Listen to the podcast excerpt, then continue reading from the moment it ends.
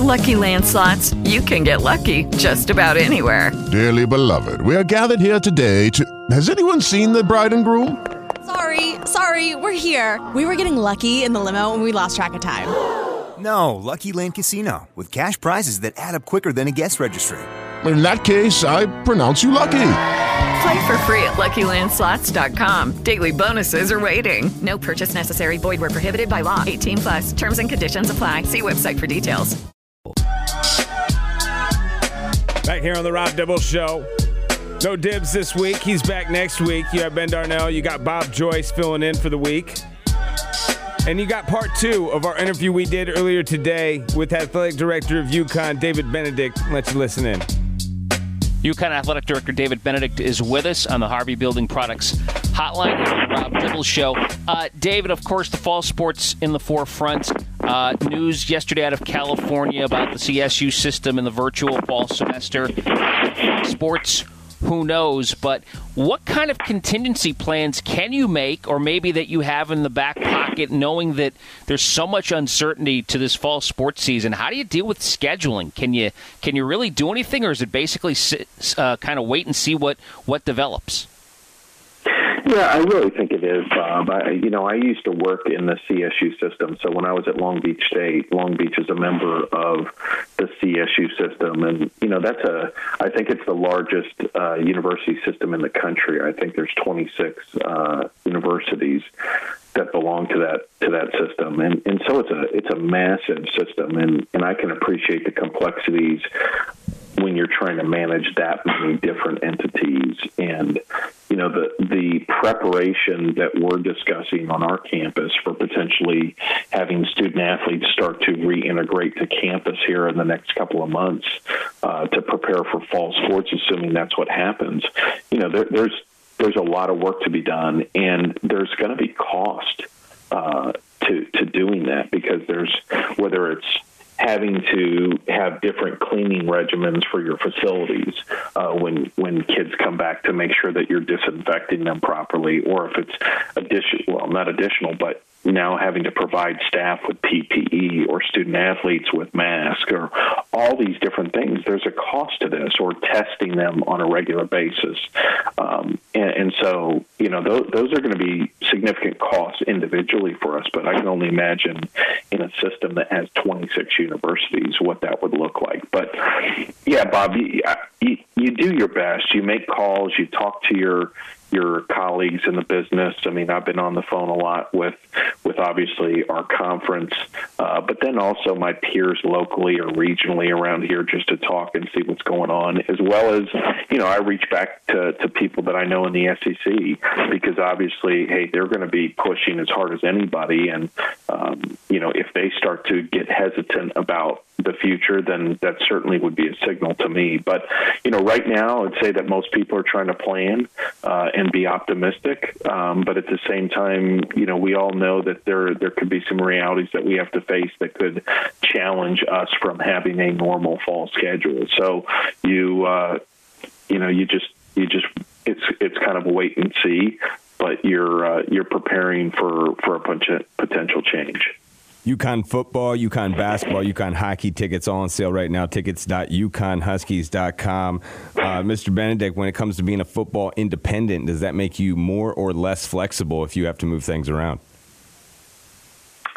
Well, I think you know, Ben, it's it's certainly uh, you know based on some of the conversations that are out there. You know, well, what if what if conferences just play within the conference? Well, you know, as I mentioned, and you know, our particular what will be our former league next year, um, the Americans got an odd number of schools. So, you know, what will they do? If you're going to have a condensed season, I don't think it's going to benefit anyone to, to have a bye uh, during the season. I, I think that that would be problematic. So, you know, as an independent, could you fill in some of those gaps for, for certain conferences? I've actually talked to a conference commissioner um, recently that called me and said, hey, look, if we get into a challenge with scheduling, uh, would you be interested in partnering up with us to to potentially work together to solve issues? And I said, absolutely.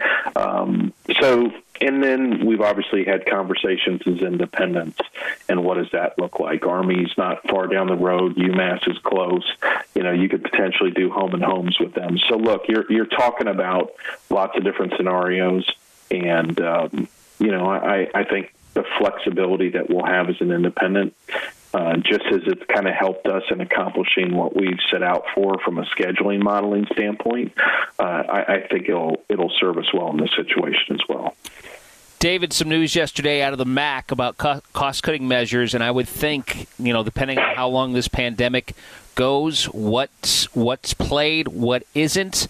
Um, are we looking at a future of this of some of the uh, of the mid majors having to go this route? It's kind of it's an inter- interesting uh, uh, interesting uh, setup of what they're are thinking of doing in the future.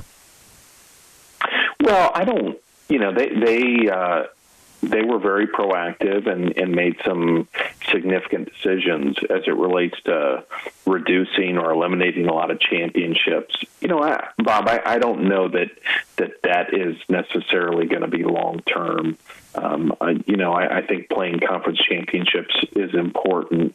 Uh, you know, the question is necessarily how many how many teams do you need in a conference championship? We we talk about um, you know the student athlete experience a lot, and you know sometimes you have these conversations that well we should have four teams or we should have six teams, we should have eight teams. And, you know, postseason really should be about competitiveness and putting your conference members that are competing for a championship in the best position to compete for NCAA championships. And, you know, is it really a great experience for a, a very low seed to go uh, get beat up really bad and then go home?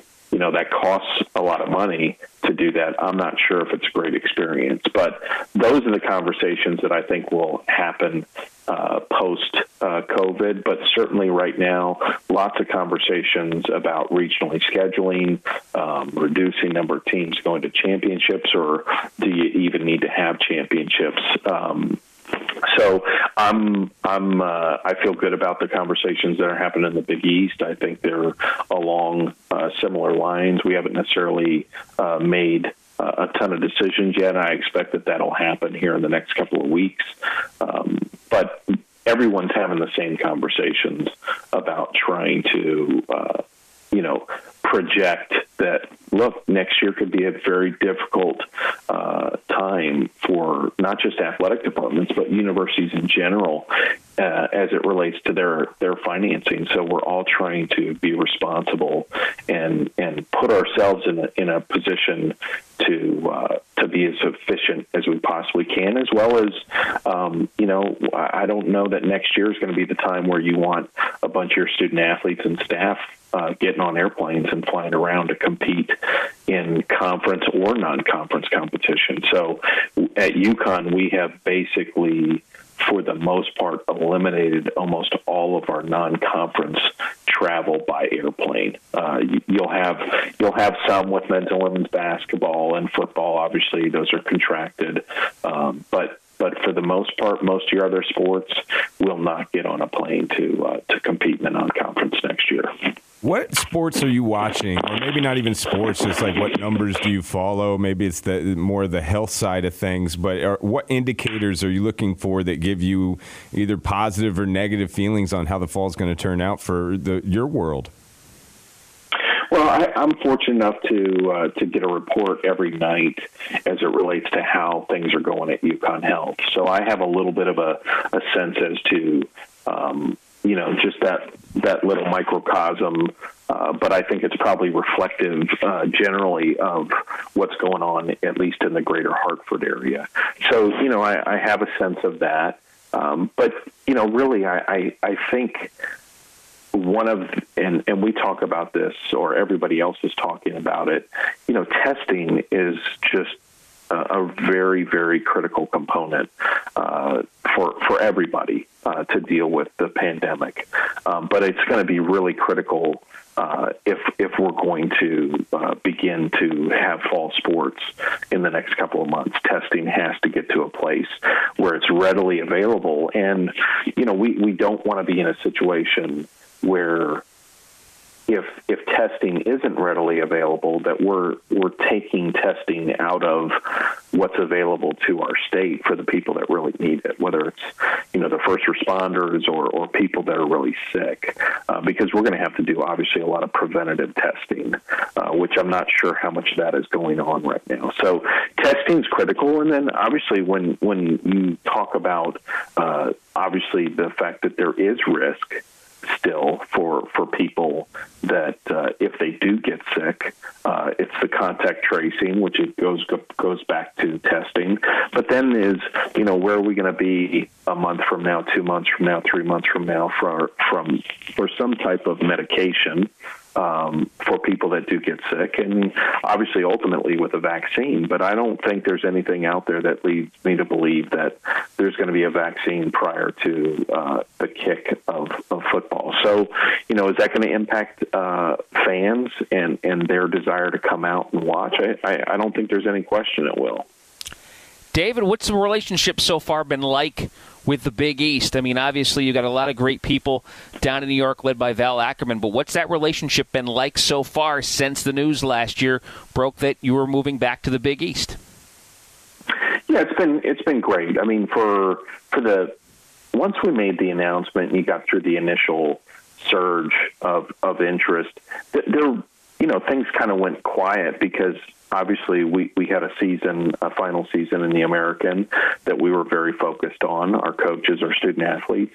And so there really wasn't a lot of, uh, you know, work being done. But then, you know, as we as we got closer uh, to to calendar year end, and you're starting to turn the page a little bit, um, you know you, are starting to have coaches that are fall sport coaches work with the league to talk about scheduling because obviously uh, with with a new member it's going to impact scheduling impact the number of teams that are competing in sports. So a lot of our coaches were were on calls with their sports and the sport administrators within the conference as well as the other coaches talking about schedules and all those types of things. So um, you know, really, there's been a lot of work going on for probably the last three or four months, and, and certainly things have picked up significantly now. Unfortunately, you know, we're doing everything uh, on on the phone or or on video calls, but um, no, it's great. There's a there's a great mix of uh, people involved, both at the conference office as well as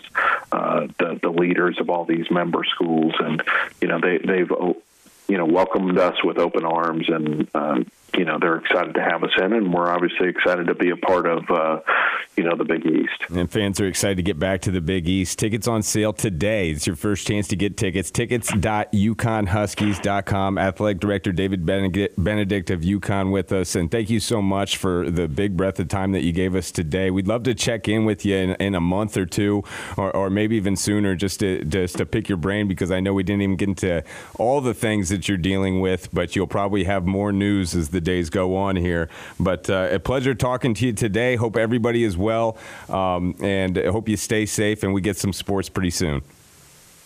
Yeah, likewise, Ben. Uh, you know, best to you and your family, and and Bob, as well as uh, all the listeners out there, UConn Nation. You know, be safe, uh, stay strong, and uh, we'll be seeing you soon. It is Ryan here, and I have a question for you. What do you do when you win?